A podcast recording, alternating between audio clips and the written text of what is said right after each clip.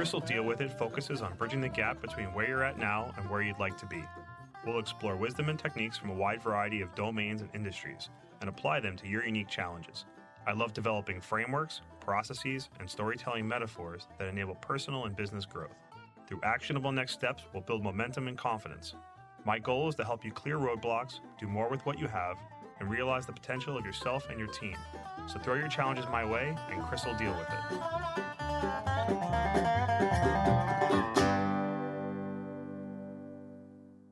First, an AI statement that all elements of this episode are products of the author, Chris Kreuter, and made without the use of any AI tools.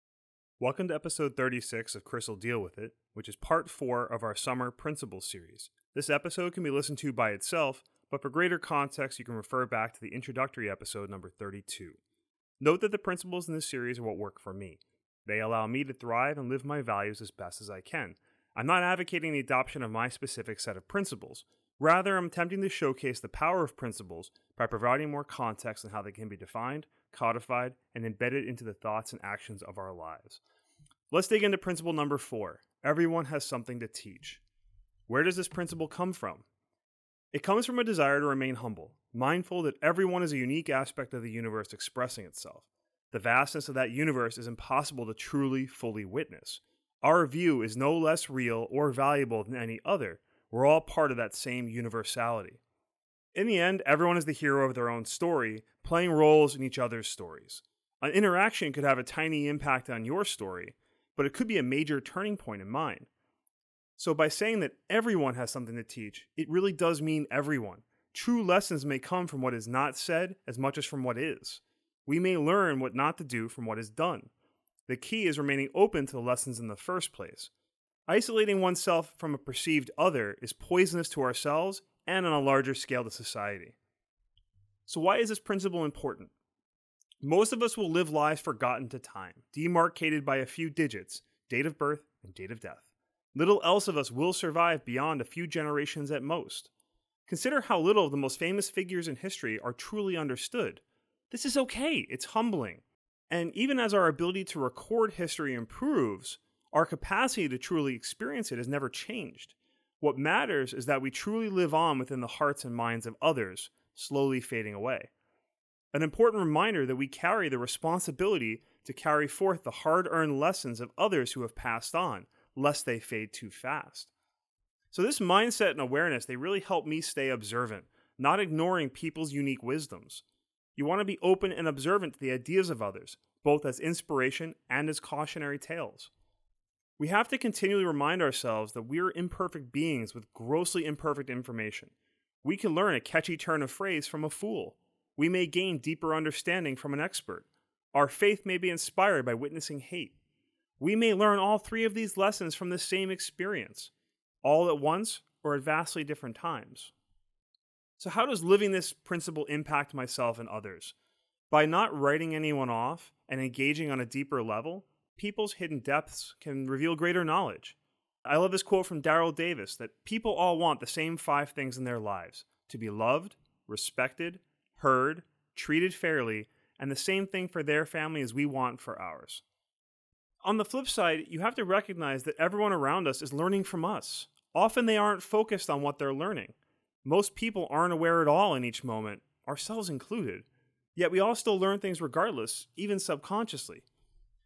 So, this increased awareness of others' experiences and viewpoints can become a superpower.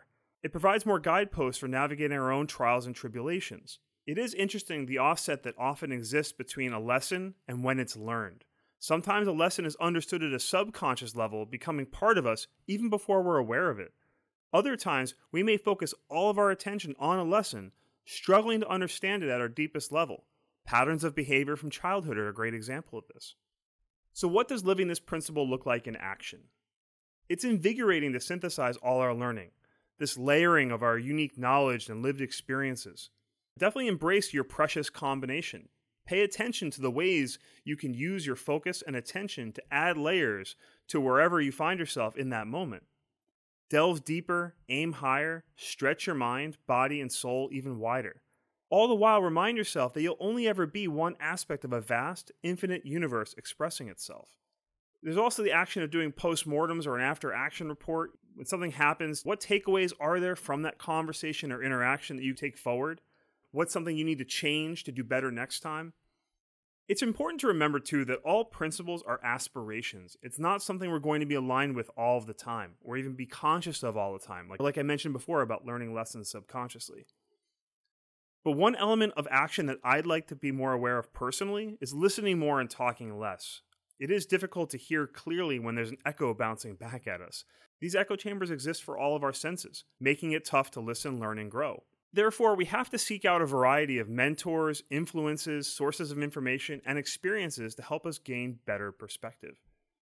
Everyone is influenced by their environment, so it's important to remain mindful of the surrounding context for a person's thoughts and actions. Or to put it another way, every place and everything has something to teach as well.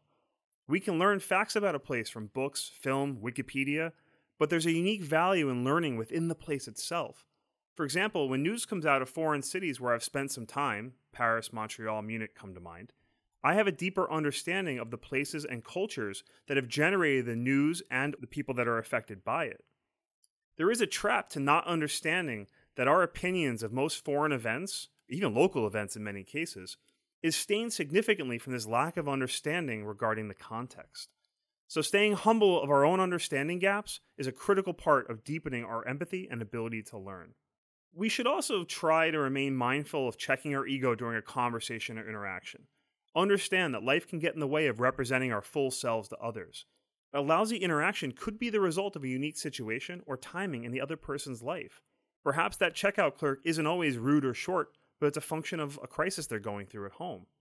Perhaps that other driver is normally amazing, but they just cut us off because they're racing a sick kid to the doctor. Today's quote is courtesy of Ralph Waldo Emerson, and it sums up this episode perfectly in a single sentence.